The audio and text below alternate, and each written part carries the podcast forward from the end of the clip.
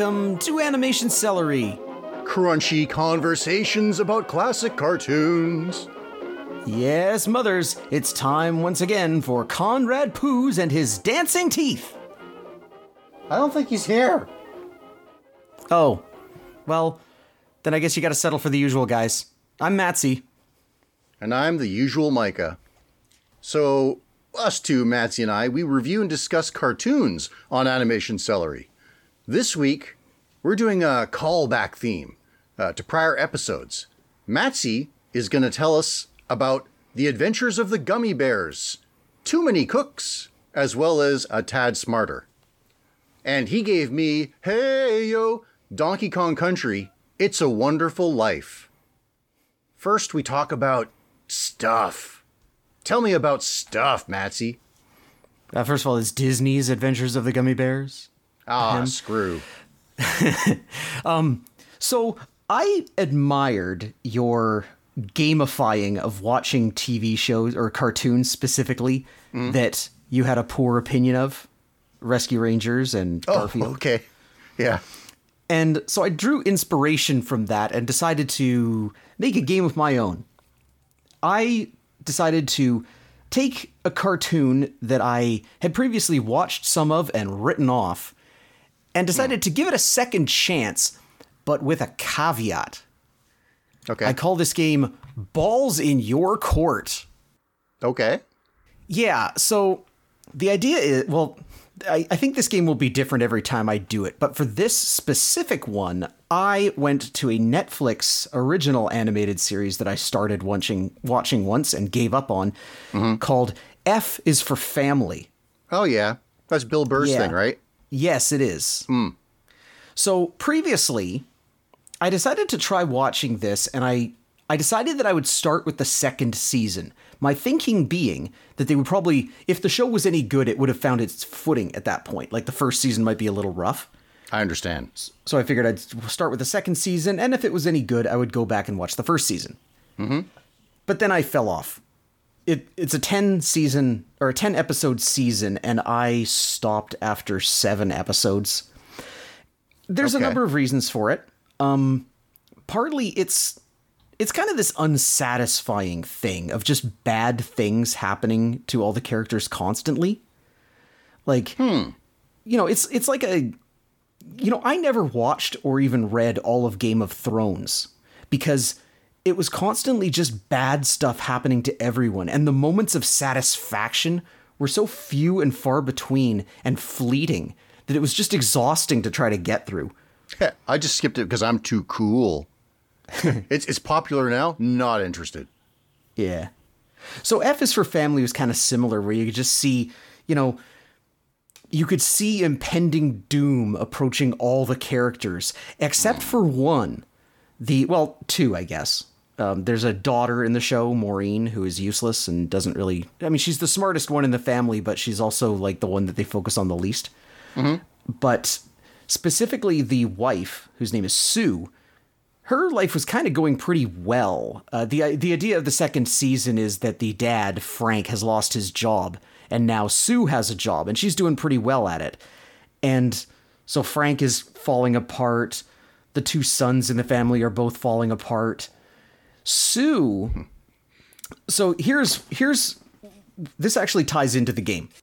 hmm Sue basically to, to give some spoilers here. Sue invented essentially the salad spinner you know, Oh. the cylinder device that you could. Oh, by the way, this show I should mention is set in 1973. Okay. Yeah. Um, there's a running gag where they have an answering machine, and it's like the latest thing. So Sue invented basically the salad spinner, and she, you know, nobody takes her seriously because she's a woman in 1973. Hmm. And this other woman kind of befriends her, thinking that the salad spinner is a great idea, and they're gonna, you know, make a proper prototype for it and make millions. And they ally with the woman who's the head of, because she works at like the sort of Tupperware equivalent. I think it's called Plastaware. Okay.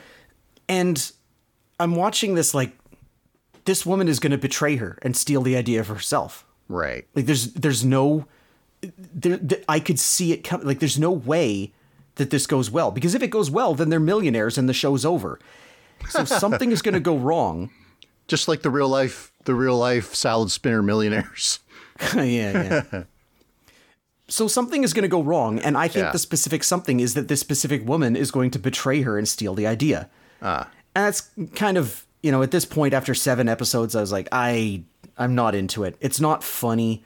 It has a few okay gags, but most of the humor is just all the characters being crass and swearing. Ah, I see. You know, it's like, oh, he said the F word. Hilarious. It depends. Like that kind of show, I guess, uh, where you can see the jokes coming, you have to like what's coming, though, right? It's kind of like watching Blackadder and thinking, like, oh, he's going to hit Baldrick, you know, or something like that. So, but in this case, you He's don't gonna enjoy it. he's gonna compare something to something else. Yeah, yeah. Yeah, but in this case, like it just wasn't funny. You know, I, the story was okay, but like I said, it was just beating me down with all the bad things happening to everyone or about to mm. happen, and so I gave up on it. And so here's where the game comes in. I decided I'm going to continue because because what happened is the trailer for the fifth season. Like I said, this is the second season. It's now on its fifth. The fifth one just came out, and the trailer Okay. was all over Netflix. So I'm like, oh, that show, right? Hmm. So I decided, here's what I'm going to do. I'm going to pick up where I left off. And if that woman betrays Sue, I'm going to shut it off and never come back to it. Okay. But if that woman does not betray Sue, hmm. then I'll watch the rest of the series.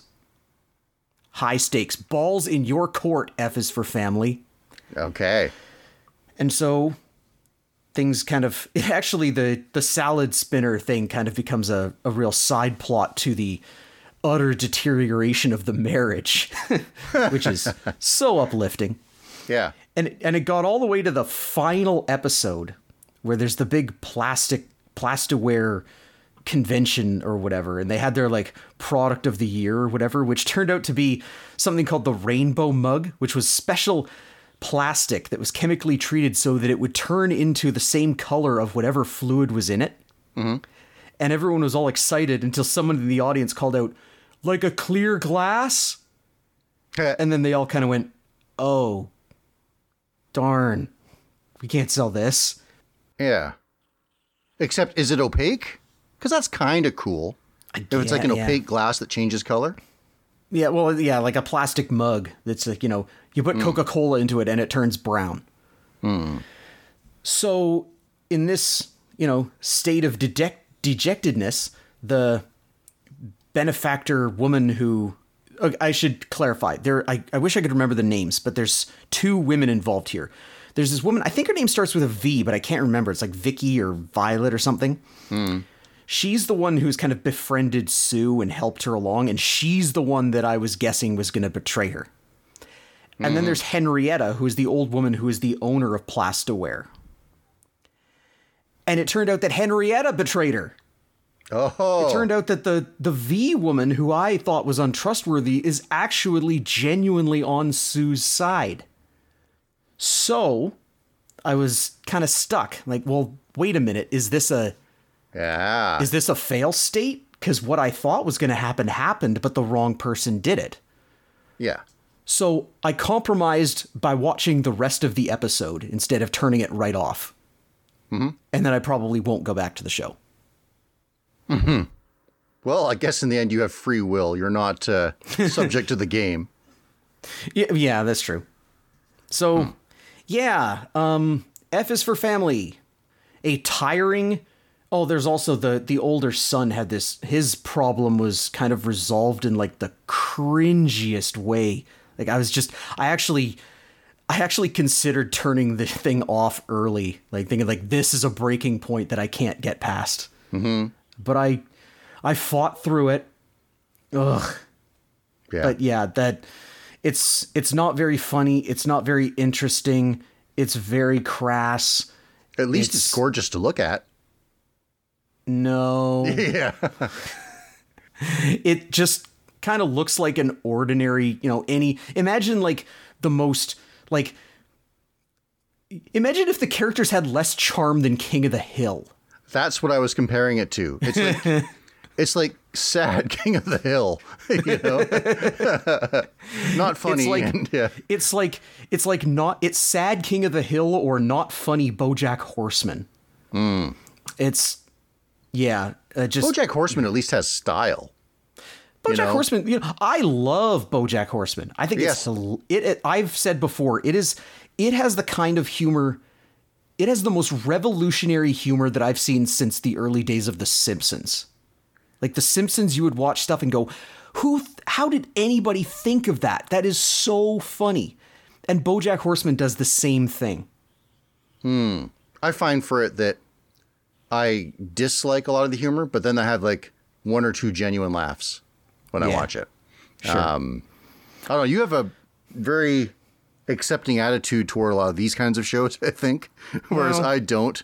Like, I, I just get kind of turned off by a lack of uh, visual ambition. You know. Sure. Sure. So Netflix just keeps pumping these out at me, and I feel just like I can't take another ad for um a rounded rectangle with round eyes. You know what I mean? Hmm. oh God. Yeah. There's there's this show that I haven't even given a chance called Pinky Malinky. yeah. which oh yeah. seems to be about a hot dog or a wiener or something. And I'm like, this is like Netflix will give a contract to anyone. They'll cancel them after one season, but they'll give a contract to anyone. oh, and the style too. Pinky hmm. Malinky. It's like, of course, it's called something like that. Yeah. Yeah. So yeah.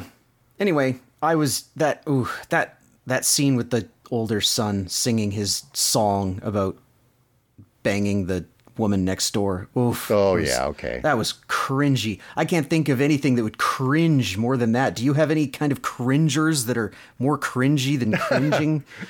Oh, okay. You set me up to talk about Masters of the Universe first. Okay. Um, okay. Well, we discussed it beforehand. You were naughty and didn't watch it. yeah, I was a bad little boy. I I need to That's the thing. Like I need to watch it in the next week, but also in the next week the second season of Centaur World is coming up, so I don't know. Maybe you'll just never watch it, and I can just say anything about it, right? And Yeah, then- you just like drop in these little like oh there was this one part like me talking about wrestling, you know. Right, there's this, right. There's this one part where Fisto did a thing, and I'm like that's wild. Ha, Fisto did do a thing in these episodes. Wow, Um, that's wild.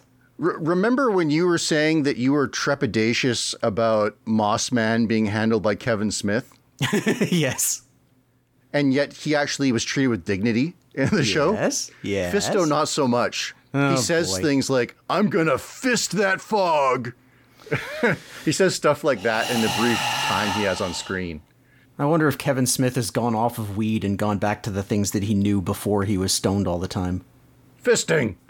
Um, So I guess I'll dance around a little bit talking about the, the revelations. Um, uh, one thing I was thinking is that I'm judging this by a pretty harsh standard. Just like everybody. Everybody wants this to be like amazing, right? And I'm thinking they should just have the uh, freedom to just be a cartoon, right? And maybe not be your everything. Yeah. But that said, it's kind of um, it's not quite a TV series. It's halfway to a movie, kind of. Yeah. Anyway, I I like the second half better than the first Oh, okay. because I think it had more chance to tell story and develop characters all right. as opposed to taking on us a ride on a ride to every toy you could think of. You know, Yeah, yeah. Cringer, as you noted. Uh, I like Cringer in this. He does more heroic stuff in this series than Battle Cat ever does on Filmation. Wow. Yeah, he does lots of cool stuff. And um, they give Evil Lyn another origin in this, which I don't really like. Okay. Um, in this, she was uh, poor, so poor that her parents decided to eat her. And she ran away from them and ended up uh, casting a spell briefly to try to defend herself, like like a spontaneous casting. Weird. Oh wait, I think I think I'm mixing stuff up. She ran away from them, and there's some other thing, right? Street toughs or whatever. She she was Yeah. casting a spell spontaneously, and it doesn't quite work. And then they decide to go get her, but Skeletor emerges from a portal and rescues her, and then takes her under his wing. I don't really understand. Like maybe he wa- was divining it, like trying to figure out where he could get some henchmen, and maybe the Oracle said, "Ah, this is you know th- she'll be make a good henchman," but. Yeah. I don't really like it because other the filmation and the 2000s He-Man, Evil Lyn is kind of her own thing. Yeah. Like sh- she's already a professional sorceress. I guess I can't call her a sorceress in, in that world, but she's a prof- professional spellcaster before she meets Skeletor, and she has her own ambitions and past. And here, not so much. all her spells rhyme, so if we're thinking D and D, I would call her a bard. Huh, I guess so. I guess so. Uh, who's taken a feat so that she can use an orb. Um, yeah, like I, I have a similar feeling to the 2000s origin for Skeletor, where Oh yeah. he, after his face gets gooeyed and and then uh, Hordak grants him the power, then he becomes a powerful wizard. But it kind of bothers me that he was not a wizard before. He was a swordsman. I don't. Maybe this is just something particular to me, but I prefer that he comes at it with stuff of his own. You know. Yeah. And this uh, series kind of just touches on everything at once, like often just as little offhanded remarks. So, uh, Skeletor, um, he makes allusions to being a demon from a different dimension, like he was in the first mini comic. So I guess he might not be uh, Keldor, the, I guess technically Duke of Eternia. At any rate, I actually prefer him as a, a, I guess, well, they don't really commit any which way, right? They say a lot of things. And like, uh, for example, one of the allusions to everything, He Man has a kind of Hulk like mode Okay. that alludes to his uh, original mini comics being a barbarian. So like he uses an axe. Like, Oh right. yeah, yeah, yeah. Um, oh, there's one bit kind of bugs me though. He uh, gets restrained by the guards of Eternos, and there's like twelve of them that have lassos on him or something. And he's supposed to be like an ultra He-Man in this form. It shouldn't have been like that. It should have been like he probably could have escaped anyway, but it should have been a whole bunch of vehicles pulling him. I think Yeah. Yeah. the I, I still think none of the voices are as good as the filmation ones Yeah. uh, they develop. But you know, when I kind of turn my brain off and have less expectations for this, I really did enjoy some of the dialogue between Beastman and uh, and Evil Lyn in this. Okay. The, their sort of side friendship, uh, while Skeletor is kind of going mad with power. So that was pretty good. Um, I think the animation is handled by a group in Texas okay. uh, that did like um, oh boy, I might be wrong, but I think they did uh, the uh, Castlevania uh, Oh. I wouldn't be surprised. In fact, that sounds Yeah. familiar actually. It's so it's it's really detailed, but I'll say that some things just fall a little short. Like I think the backgrounds. I said it last time too that I don't think the backgrounds are distinctive. They really feel to me like a mobile game. um, and then some things are just way under designed. Like uh, there's a stronghold that the uh, uh, soldiers of Eternus, Eternos have run away to in the Mystic Mountains, and uh, all of their tents are just white triangles. And I was thinking, oh man, this is pretty dang lame. Like think about how that would look in filmation. Those tents would have had weird curves and hmm. frills and stuff. Yeah. Um, uh, let's see. There's another instance where like they ramp up. I I shouldn't complain about this so much because often I espouse that I want the thing to you know be drawn well, right? And I don't mind if its animation is limited otherwise. But uh-huh. They ramp up to action scenes, right? But there's a scene where Evil Lyn seduces Skeletor in this okay. and they just don't do it very well. Like, it's kind of you know your antennae go up when it starts to happen. Like, oh, like she straddles his lap, and um, but there's things that are like cliches, and so there's just no reality to it, or you know, like no no uh, breath of of reality in it. Like her drawing, I can't remember. I think it's her that draws her line down his abdomen, and it, it's just kind of a cliche, right? Yeah. And there, there's a bit where she's leaning in, and I'm waiting, like, okay, so they're going to kiss. How's this going to work? right? And I think the animator didn't really know either. And to me, this was a moment that should have been as big or bigger than a lot of those action scenes because everyone's going to be think, you know, everyone's eyes are going to be extra focused on this, right? Right. She should have been like dragging her lip along the hard surfaces of his face and he I think maybe he should have been like nibbling on her jaw like an affectionate bird does with its beak, you know? Something like that, as opposed to just they kind of kiss, I guess. Anyway, I don't I don't know what else there's to say about. Oh, it does. Even though uh, it's uncertain whether there'll be any more of these because their uh, Mattel's license to make these animations on their own is going to elapse. Um, they do tease more at the end, so hmm.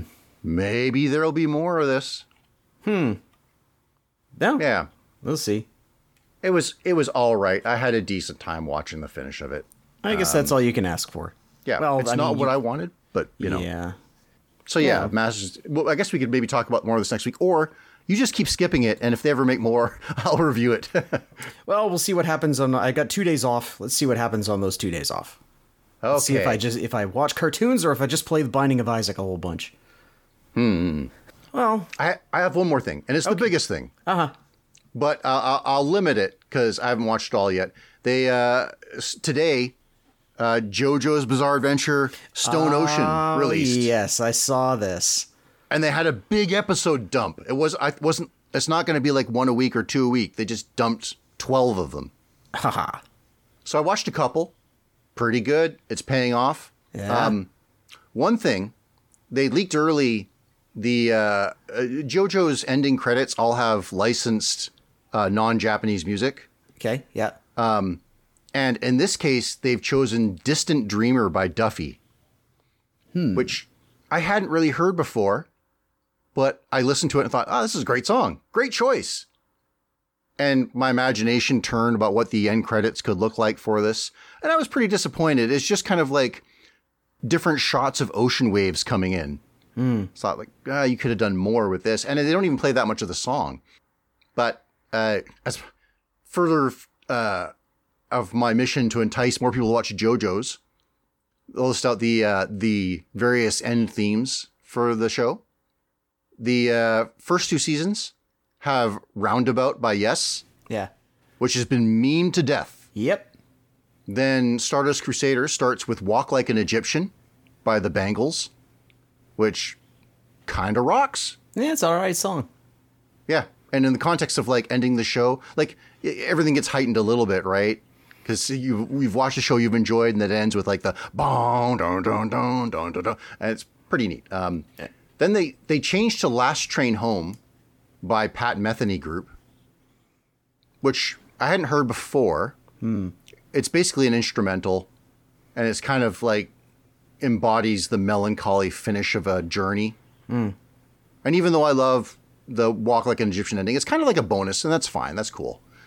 Um, then they give us I Want You by Savage Garden. Oh boy. Pretty neat. You say, oh boy, because you don't like the song or it was overplayed or what? I'm just I'm just trying to imagine it. it's actually a really good end credits, too. It's like an evolving end credits. Okay. So, uh, for parts of it, it's like uh, that, that part four is about the town of Morio. It's the whole setting, right? Is the small town. Yeah. And so there's like a uh, a scrolling, a, a trucking, I guess, um, uh, dollying shot through the town that starts like at the train station, and you see all the characters that appeared. Like it's like it's an evolving end credits because as new characters appear, they appear in the end credits too. Mm-hmm. So kind of neat, and the song's good. So uh, then they go on to "Freek'n You" by Jodeci for the uh, the gangster themed season. Yeah, pretty neat. It's it's a weird show in that you uh, if you're really into it, you get twisted up by oh the episode's ending, but also like ah yeah, but they're playing roundabout. Cool, cool. anyway, I'm I'm sure to be insufferable with a lot of JoJo stuff in the coming weeks, but I've only watched I've only watched two episodes at this point. All right.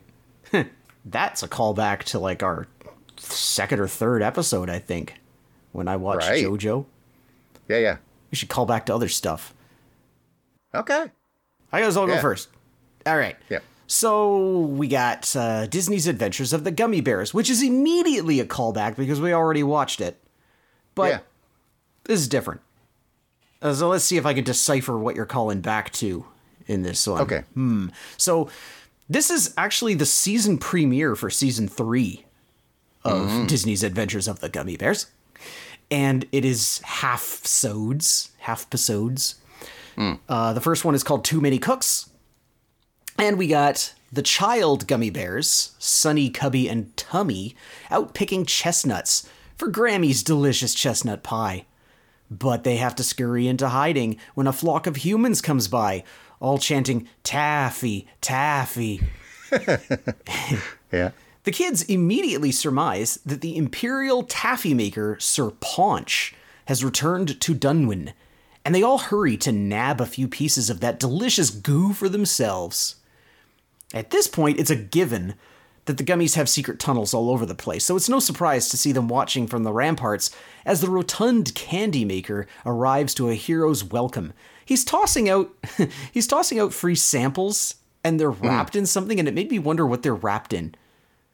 Hmm. Cellophane, I guess.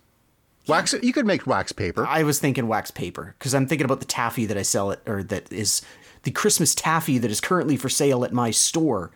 Sure. And it seems to be wrapped in wax paper. So okay. Anyway, he uh, he arrives to a hero's welcome, especially from King Gregor, who can barely contain his childlike enthusiasm for Paunch's goo. But Paunch breaks everyone's heart when he announces that he's retired and is simply passing through, which makes me What a dork. well, it makes me wonder about the politics of this world because he's the imperial taffy maker, which tells me that he belongs to an empire, passing through the kingdom of Dunwin. And then Right. later, we also hear Igthorn pining for his kingdom of Drekmore, but also he wants to take over the kingdom of Dunwin. So I'm like, I, I don't know what the geography of this world is. Right. And uh, Igthorn's a duke. So is Yeah. he? Is he Gregor's brother? It, I don't know. That's a good question. Yeah. Hope nobody melts his face. Um, okay, so Gregor and the people beg for one last batch, and Paunch finally breaks down and agrees to make one more, but just a small one, just for the king. This gives Sunni the great idea that since the gummies are able to sneak anywhere with impunity, they could hide in the kitchen and copy Paunch's recipe, and then they can make taffy whenever they want. So Paunch is escort escorted es- Escorted. escorted to the kitchen where all the cooks have been chased out, which is good because Paunch wants his recipe to remain his secret until he can find a successor worthy of it, which I thought was going to be a more important important plot point than it was.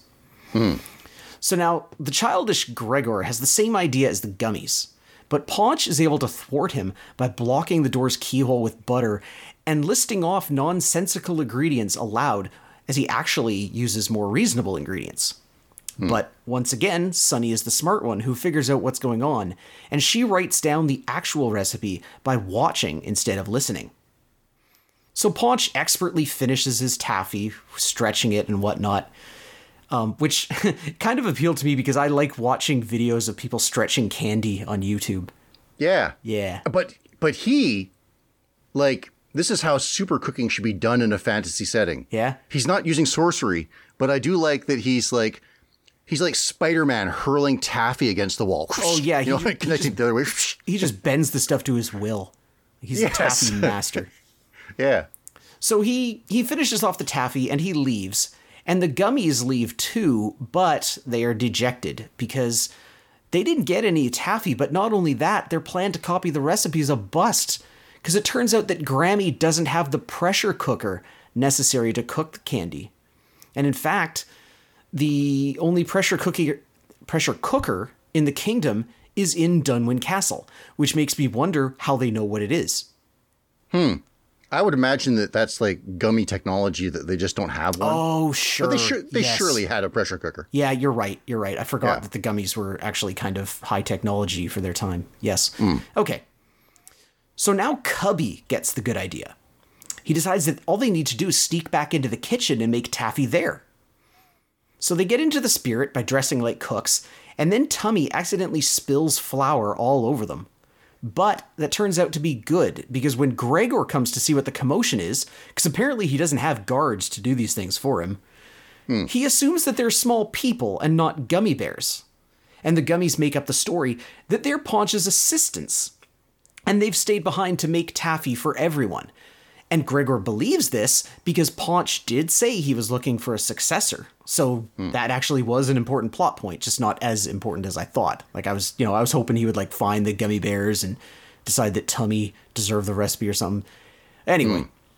so now the gummies are allowed to work alone, but they can't get the recipe right. First time, they all add the same ingredients, and they do it wrong. Like they they put in the eggs, shells, and all, and like flour sacks. Yes, I, I, love that when Tummi comes by as the third one with the same ingredients. Yeah. and he just goes whatever, and he drops them all in Yeah, there. yeah, yeah. uh, and uh, after that gaff from the voice of Garfield, we get a gross orange mess. It's, that was a joke. It was good, but there was in fact a gross orange mess, so I was just going along. Yeah, yeah. yeah.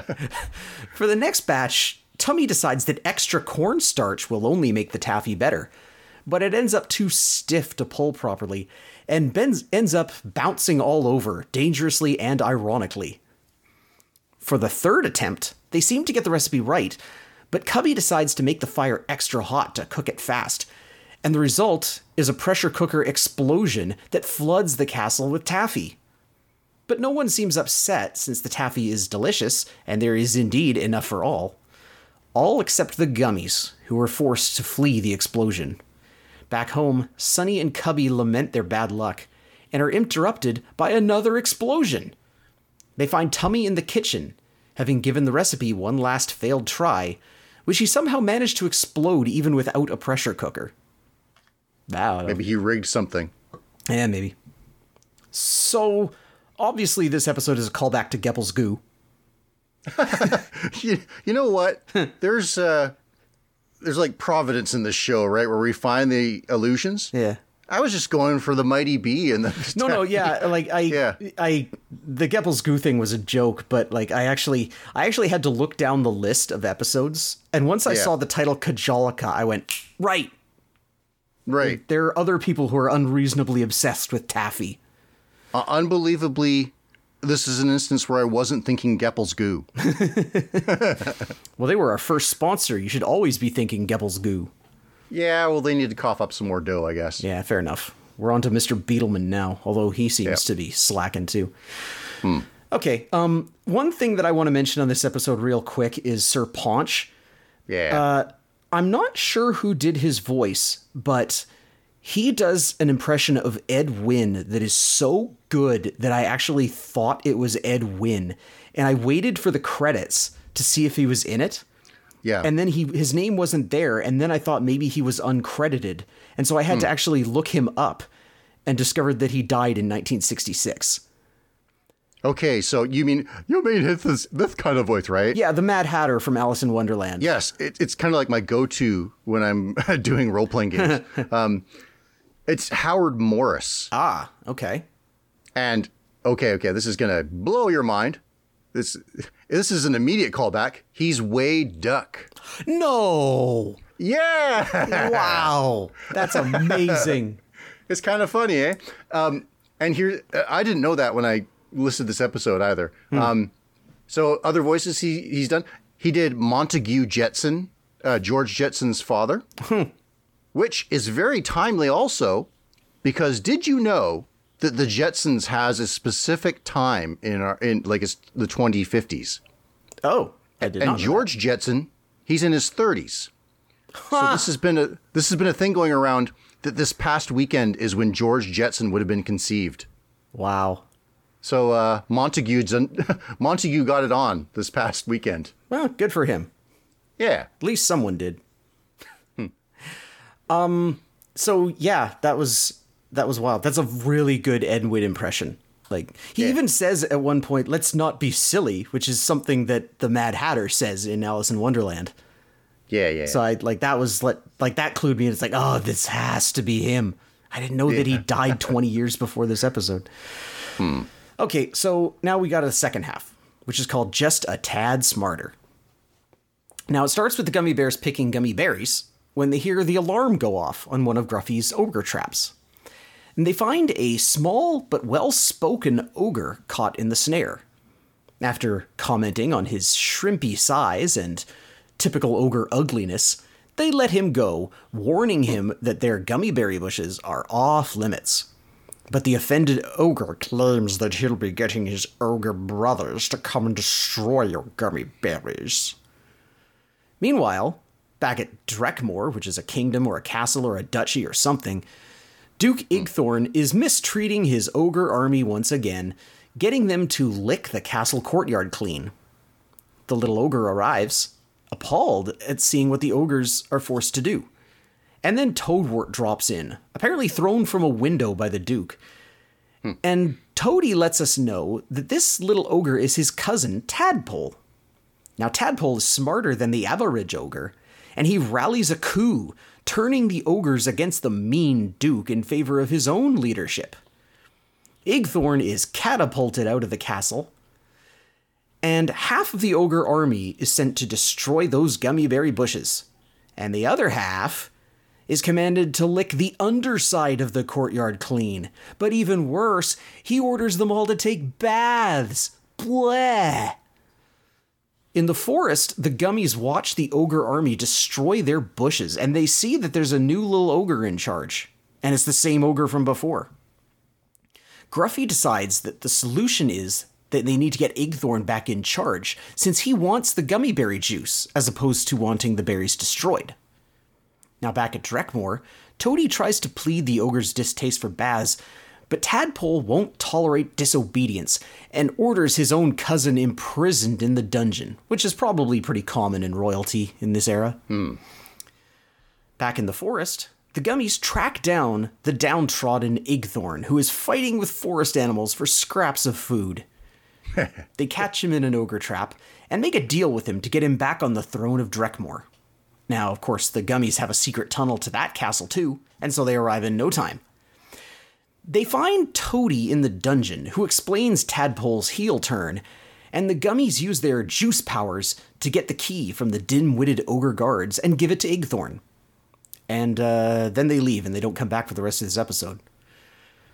Igthorn and Toady head to the throne room to apprehend Tadpole, and the Duke is able to turn his ogres back to his side with promises to be nicer, especially by banning baths.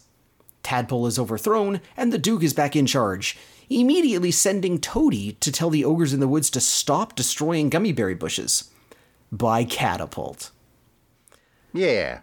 That's got to be a callback to that other episode of Gummi Bears, right? Yeah, I mean, only the first part of this was really important, but Yeah. yeah. it's basically it's very similar to the other one. Yeah, it's like there's a lot of Toady and people getting thrown from Drekmore by catapults and then making Yeah, yeah. friends with gummi bears. Yeah. It's it's just nice how that all worked out. Yeah, yeah. I was really excited to hear the Gummi Bears song again. I still Yeah. think that song rocks. yes, it does.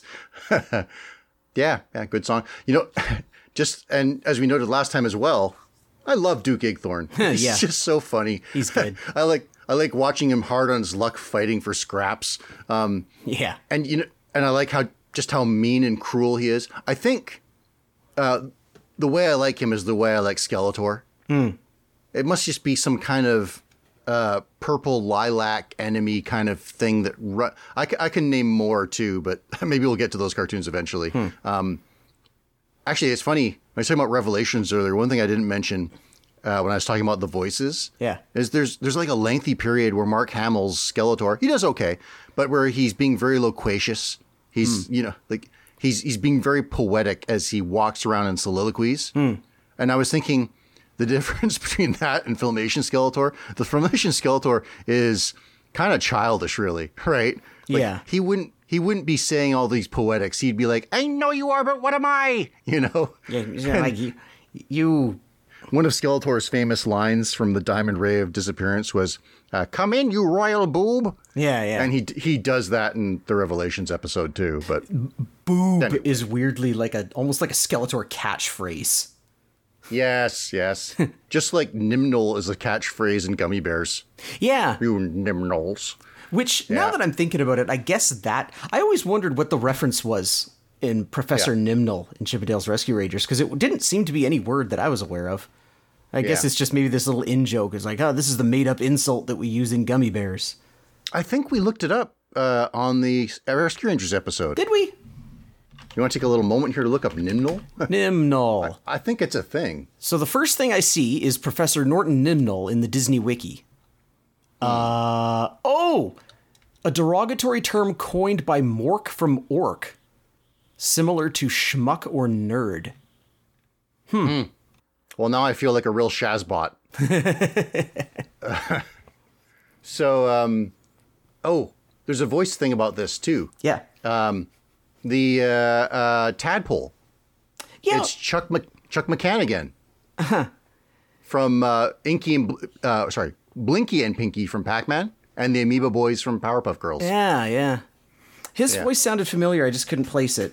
But it, um, yeah, um, voices. I, I started watching it. Uh, like, Gruffi and um, Grammi aren't in the first half of this, but they're in the second half. And I started out being all excited, like, tee, there's Rocky and Bullwinkle.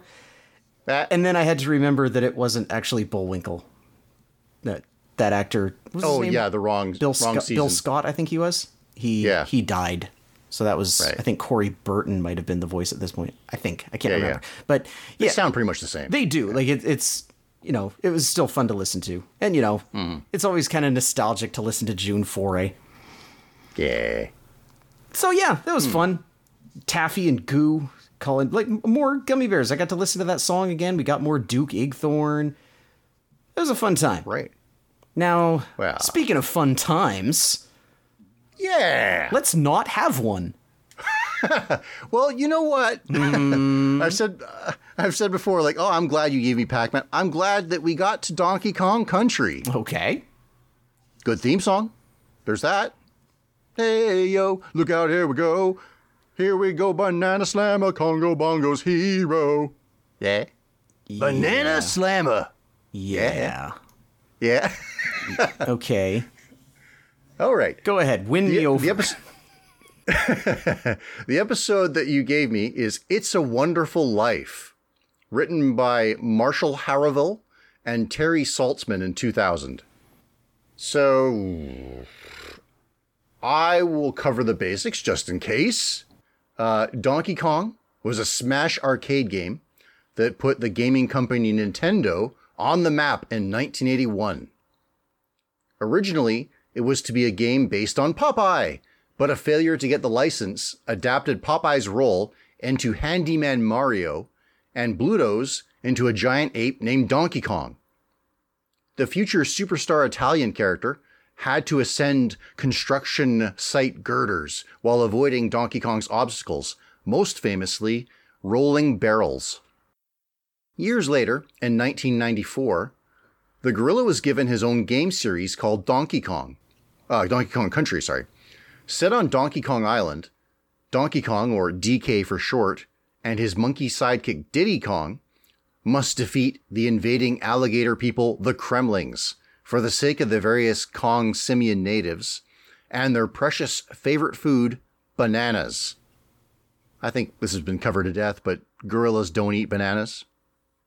In fact, when you think about it, uh, Donkey Kong Jr. used bananas and fruit generally as a weapon yeah, true. to, to drop on things. Yeah. Oh, I'll cover that in a bit, I guess, uh, about the whole Donkey Kong Jr. deal. Right. Um, So the property, Donkey Kong Country, that is, was adapted to a fully CG cartoon series in 2000 as a Canadian French Chinese joint venture. Nelvana is somewhere in there. it's wild. It's a Canadian French Chinese cartoon based on a video game developed in Britain for a Japanese publisher. Right. And first published in France. And it's, yeah, I don't know. It's kind of weird. Um, so in the cartoon, the setting is renamed to Kongo Bongo. That's good, I think. And the prime objective of King K. Rool and his Kremlings was to steal the crystal coconut, an artifact determinative of who shall rule the island. One oddity about the show while the leader of the bad guys these days is usually called King K. Rool, as in like K period, Yes. in this show, for whatever reason, they say K Rool. Yeah, that bugged me. I mean, Yeah. I, I guess there hadn't been any voice acting to actually speak it yet. But now Right. that we've been through, well, I was going to say been through five Smash Brothers games, but there's only one where K. Rool is in it. And he says, King K. Rool. But you know, when I think about it, that announcer's uh, for Smash 4 and Ultimate, is that the first time he's been. No, he must have been mentioned in 64, shouldn't he? In Donkey Kong 64? Was he the villain in Donkey Kong 64? Yeah, you have to fight him at the end, and he's got boxing gloves on. Oh. And each each Kong has to use their signature ability against him. Ah. So like Tiny Kong has to shrink and get into his shoes. Well, I guess I'll have to wait until it comes to the Nintendo Switch Online and play it again. Hmm. Anyway, so this cartoon, uh, this particular one, it's a wonderful life. At the beginning, Donkey Kong and Diddy walk together with designs to go fishing. Uh, gorillas might eat that. I don't know. Might eat fish. Uh, but DK trips over Cool Guy Funky Kong's surfboard. The surfboard is set up on two sawhorses. So Funky complains about having lost his surfing stance. Uh, Donkey tries to demonstrate how to do it, but he oafishly jumps aboard the surfboard and breaks it, upsetting the Jamaican voiced gorilla. The island elder, Cranky Kong, I'm going to pause here. Um, this has been debated forever, but I think it's more or less accepted now. The Donkey Kong from that old video game is Cranky Kong the elder here. And Donkey Kong is Donkey Kong Jr. grown up. Yeah, I would buy that. Like, that makes a lot of sense to me. it's uh, uh not derived. It's, it's it's contradicted in some video games, but oh well. Yeah. So Cranky Kong angrily summons DK to his hut. It seems that the hero set a complex locking mechanism over the globe that houses the crystal coconut so that it will be safe while he's gone fishing. After some bickering, Cranky manages to remove the locks by beating them with his walking stick. The goof up tour continues when DK goes to the barrel factory. He overhears his gal Candy Kong and her boss Bluster Kong seemingly getting romantic. He bursts in and topples and wrecks many barrels, and it's revealed that he misunderstood. Candy was getting a raise because of an important barrel order, but now that the barrels are wrecked, the raise is off. Then Donkey Kong meets Diddy in the jungle and asks to play catch with him, because I guess fishing was done or off or something. The monkey is reluctant because it's funny me how much you hate this. Uh, anyway, the, the monkey is reluctant because, as he profusely explains, it's his lucky ball and his favorite thing in the world. Predictably, DK accidentally hurls the ball too hard and loses it. Hmm. DK reacts very harshly and wishes that Donkey was the one lost instead of his ball. King Ka Rool watches DK's bad day on his monitor. Apparently, he's got a spy network of cameras that rival Dr. Claw. also, Diddy Kong's lucky ball rolls into the Kremling factory. But never mind that, it doesn't matter. Yeah, that's this whole scene is just immediately irrelevant. Yep. DK takes a nap to take his mind off of his bad day, but he oversleeps the future ruler of Kongo Bongo Barbecue Banana Dinner, where he was supposed to be the guest of honor. Everybody is further upset with the main character ape for ruining their evening. That's the last straw, so DK packs his stick and bindle, and he runs away while singing the blues about how it might be better if he never existed and in the darkness, the singing doofus knocks himself out on a tree branch. When he comes to, he's ghostly unable to be seen or touch anything. He meets previously used as- asset Eddie, the mean old Yeti, repurposed as Eddie, the guardian angel Yeti. Just like the classic movie, It's a Wonderful Life, Eddie takes DK on a tour over the island and shows what everything would be like if DK never existed. Diddy is instead a despot, and Ka Rool and the Crocs are innocents that must keep the paper mache lily pad safe from the mean apes. Oh my gosh. The mm-hmm. idea that Donkey Kong is the only thing keeping Diddy Kong from becoming a supervillain is Right. incredible. Yeah, yeah. You know, if this show ran longer, I'd have liked to seen a return to this mirror universe. um, so uh, Cranky is now King Diddy's obsequious underling, and Candy and the odiferous Bluster Kong, her boss, are madly in love. The crystal coconut is disregarded as a meaningless bauble in favor of the new MacGuffin, the paper mache lily pad. Diddy plans an all out attack on the Crocs. It's time for another musical number. An uptemp city pop funk kind of number sees Donkey plead with Eddie to allow him to exist again, to put things right. It works, and DK is back, except still without being known or having ex- existed before then. He first off ruins the relationship between Bluster and Candy when he insists that he's the factory worker's lover. Man, Bluster- the idea yeah? that like the idea that everybody's life, you know, this is how the idea of it's a wonderful life is like everything is worse without you around. And like no, Candy and Bluster seem perfectly happy. It's just worse for Donkey Kong, who doesn't exist. Isn't it weird? Because she hates him otherwise. Well, I mean, sh- So, she I- hates him once he realizes, like once he discovers, once he's there. No, no, no. I mean, in the regular timeline, she hates him. He's he's a terrible boss who leverages his power to get her to try. Oh, to you mean him. Bluster? I thought you meant Donkey Yeah, Kong. Bluster. Yeah, yeah, okay. No, no, yeah, no. fair enough. Yeah, yeah. So yeah, so, so- apparently Donkey Kong's presence is the only reason that Candy is up is unhappy in her work. And Yeah, if it's it, un- if it- it's unclear. If it weren't for if, it weren't for Donkey Kong, she'd be heir to the Bluster Barrel fortune.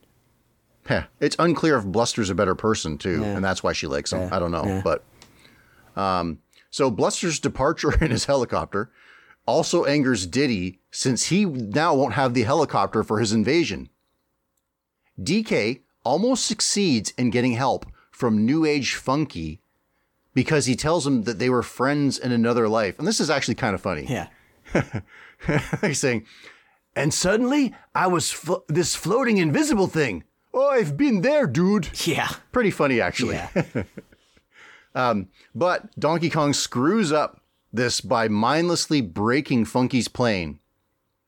When he tries to appeal to Diddy, he again loses his lucky ball with an overzealous throw.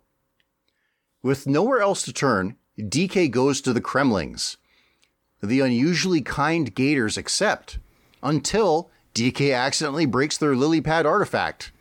You know, it's funny. You said that things were better without him existing. He's just existed for hours now and he's ruining everything. yes. Anyway, both the Kongs and the Kremlings chase DK together in the mine carts. That's a big thing in the video games. Yeah. Um, eventually, that leads them all back to Kongo Village. But DK finally points out that his presence actually brought everyone together as an angry mob. He offers, too, that they could use the crystal coconut as their sacred object instead of the broken lily pad. They accept this, but they want to hurt him anyway. And then DK runs away, curiously making the wooden rampart planks flip up as he runs, uh, because he's heavy, I guess, or something. I felt like somebody hit a switch or something before this, like it was a trap that was going Oh, it was a trap? Maybe. I guess. Maybe. I'm not sure. I- one of the planks hurls him out to the jungle, knocking him out so that it can match the way he was knocked out before and he can rise from an apparent dream. And it turns out that his fellows all around him hold no grudge and invite him back, and he no longer wishes that he had never existed. Ah, yeah. So, as you point out, in a way, everything would be better overall if T- TK didn't exist. except for Diddy Kong. Like, if you could Yeah. keep Diddy in check, like, you know, the Kremlings are perfectly, you know, um, friendly. Uh, yeah, with Candy is with happy. no bias. Funky's Yeah. every everybody is perfectly happy except for the presence of Diddy Kong. So apparently, Donkey Kong is not the future ruler of Kongo Bongo and the hero keeping the Kremlings at bay. He's the one keeping Diddy Kong in check. He just needed a friend. Yes, yeah. Uh, but even if you think that like Diddy Kong is bad, uh, K. Rool is not bad, so it's still zero sum if you're looking at it from like a broad perspective. yeah, I So, this might be the worst cartoon we've watched in this podcast. In my opinion, in my opinion, Let's see. I barely made it through. Once Wow. once Donkey Kong started singing, I was like, I wonder if I can just stop now and get away with listening to Micah's recap and pretending I know what happened. so Planet of the Apes has been, or Return to the Planet of the Apes has been dethroned. I mean, eh? that was just kind of boring. This is like Yeah. aggressively bad.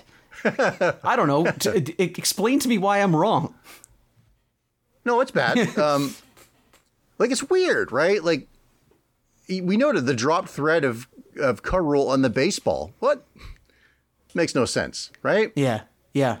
Now, there's no reason why this show shouldn't be kind of fun. Like it's a weird interpretation of Donkey Kong, but it's sort of video game faithful in a way, right? Well, That- yeah, like it's well, one, it's computer animation in 2000, or I should say, cheap computer animation in 2000, because you know there was some good computer animation at this point. Like Pixar was making some bangers. I think I think Toy not a real fair. Well, I think Toy. Story 2 had come out, but that's what I mean. Like, if you're looking at, okay, computer animation is a thing, any schlub can do it now. This is kind of par for course for TV computer animation at this point. Like, it's, I mean, it's it's a little worse than reboot. Um, it's Whoa, I find reboot harder to look at. I don't know. I just kept looking at the way that like their legs, basically their butts, like the way that their legs Yes. joined their bodies, like especially like well, one like Donkey Kong has a really you know, um, honeybee butt. is- this is the butt show for sure. Yeah. But like the particular one that I noticed was Candy because she was the only one that was wearing any clothing. And Right. so you know, there's you've seen clothing on people before and there's an expectation of how it looks and it's just like a mess. Well, she's an action figure. yeah. She's got plastic yeah, yeah, clothing, right? yeah. Uh, yeah. Um, now she's they adapt her design quite a bit, and it's kind of like Candy's design varies quite a lot in the video games too. Yes. And they were stuck with basically Bimbo One and Bimbo Two and Bimbo Three to choose from, so they did something different. Yeah. I, I mean, I don't And I, th- I don't blame them for changing the design. I'm just like I think her choice and role change were good, um, but she does l- still look weird next to everyone else Hmm. because everyone else's head is so much bigger than hers. yeah. Her face is so weird. Yeah, a bluster. I guess he's supposed to be bald, so he's got no fur on his head. He's got like a toupee, right? kind of weird looking. Yeah. he's just got a flesh head. Yeah.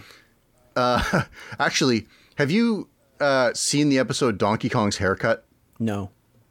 it's the most infamous Donkey Kong Country episode. Oh, boy. And curiously, it's the first one aired. Oh, not the first one produced, but first one. So, um, Donkey Kong's power, I guess, is super strength. He's like Samson. When he gets his haircut, it goes away. However, so you know how he's got that curled tuft on top of his head? Yes. That isn't gone. Rather, the fur texture is. So he's got this like fleshy tentacle at the top of his head. yes, yes. Oh no.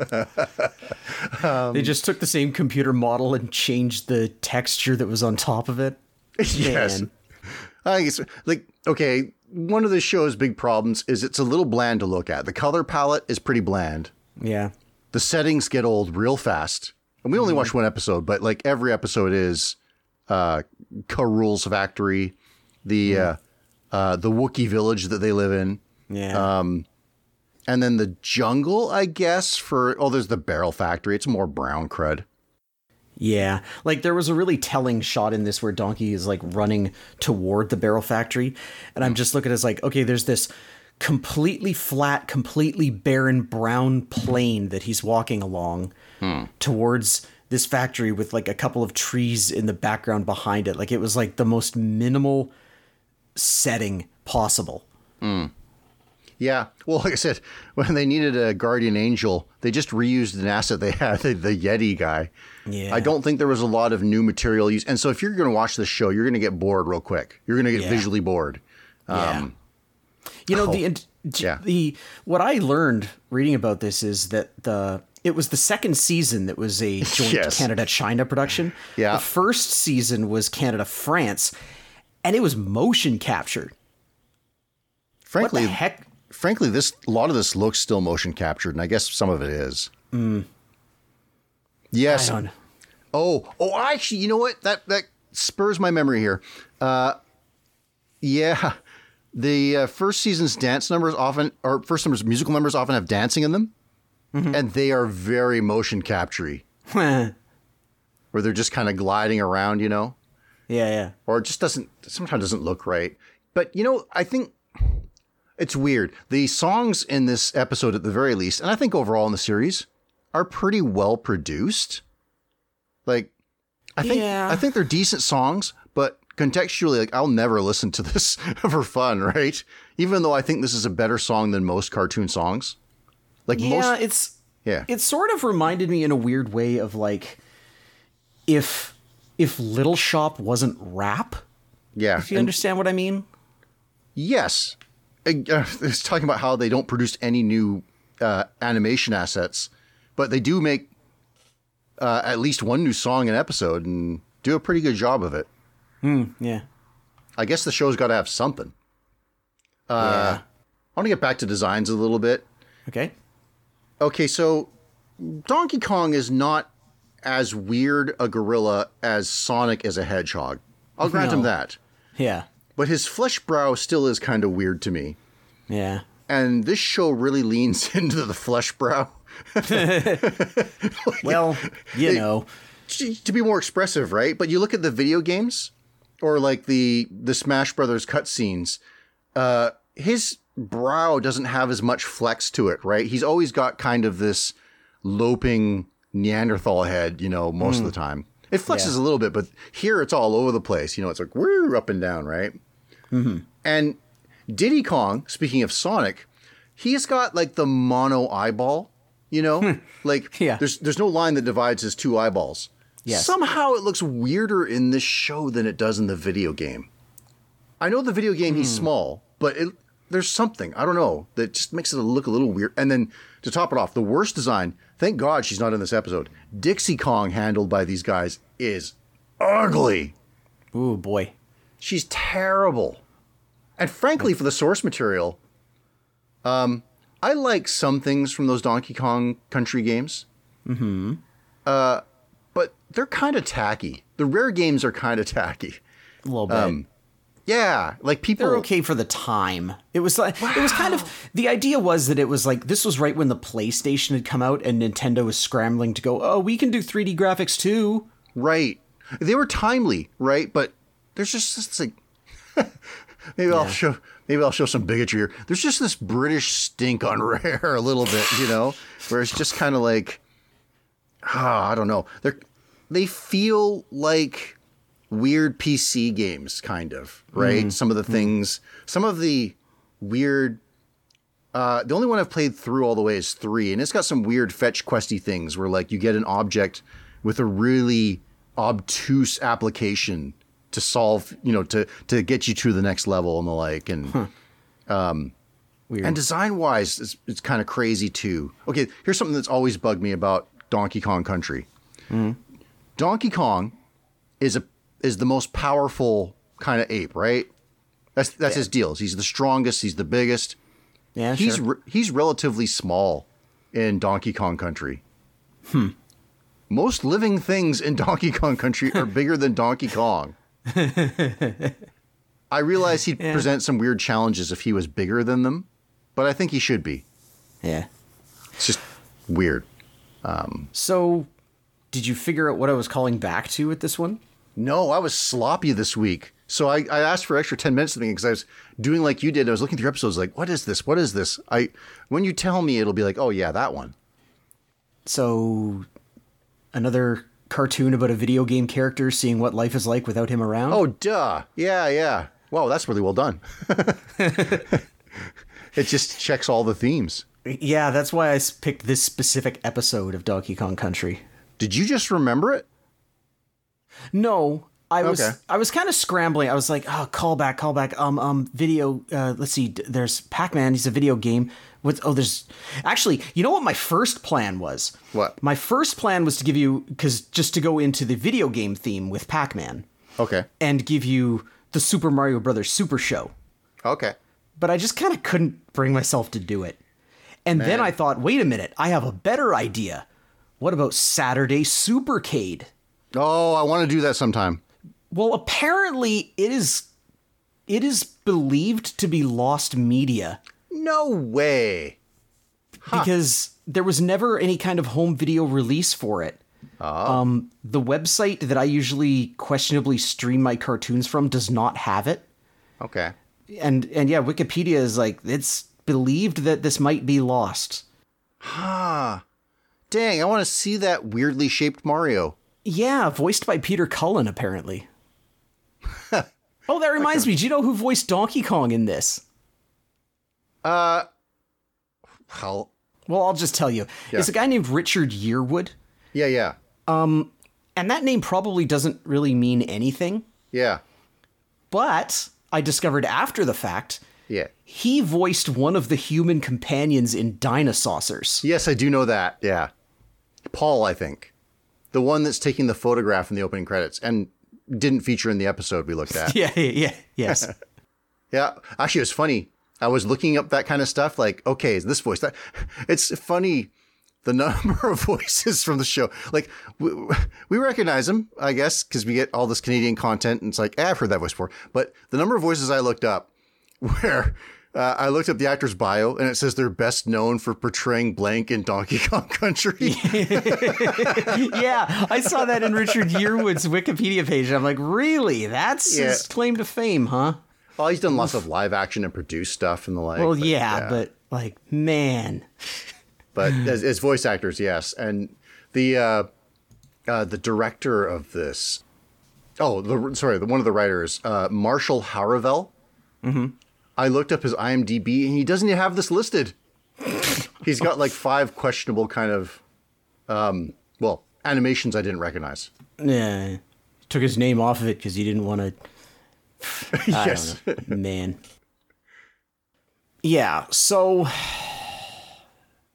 This sucks. oh, it doesn't stop though. No? No, because uh, we got to talk about next week, right? Okay, so. David Bowie once said that we could be heroes for just one day. Micah and I are going to be heroes for eight crazy nights. Because I. It's December and we're getting into the holiday time times. And, you know, I was thinking there's probably going to be a bunch of Christmas stuff, but Hanukkah is. I'm not Jewish, so I'm not exactly sure. It's either going on right now or it just ended at this point. I'm not 100% sure. I'm it'll sorry. definitely it'll definitely be over by the time we air this. Okay, I'm I'm Or sorry. that, yeah. I'm sorry, Jewish folks. And I thought I asked Micah. I was like, "Do you think there's enough enough out there that we could look at some Hanukkah themed cartoons?" And in my mind, when I think Hanukkah, the first thing I thought was there's there's Eight Crazy Nights movie, but. mm. And so I texted Micah this idea, and Micah's like, "Well, there's that Eight Crazy Nights movie." yeah, yeah. and I kind of just decided, like, okay, you know what? Let's rip that band aid off. Now, I bet Jewish people hate that movie. I bet everybody hates that movie, but I bet Jewish people hate the fact that, like, that's that's kind of their thing. Um, so we are going to heroically look at it and maybe we'll like it, but I think it's more likely that we'll tear it down. Keep an open mind. Um, yeah, maybe we'll keep- maybe it'll chart a new course for this podcast where we just talk about Adam Sandler projects. Oh Maybe- boy. Is Pixels animated enough to review on Animation Celery? Well, I hmm, I I just can't wait to get to the longest P. anyway, so that's what we're doing. We're gonna do a movie review of Adam Sandler's stupid movie about Hanukkah. right, right, right. All right. So until that uh that illustrious episode airs, uh let us know what you think of this show. Let us know what you think of our idea to watch that, especially if you're Jewish. I would love to know what Jewish people think of that movie. Um tell us if there's anything else that you think we should watch cuz we'll do it. You can ask us questions. We'll answer them. We'll we'll read tweets directed. Whatever. Just do whatever you want to do on Twitter at acmatsy. Just throw it at me, and I'll uh, if if it's relevant, I will address it on this podcast. Yeah. or to me at DrabSwatch on Twitter. Now, you know that voice inside of you that gives you the courage to act in your own self interest, to cheat and to lie, to screw over others for your own advantage? Well, it's the Celery Stalker slogan ah!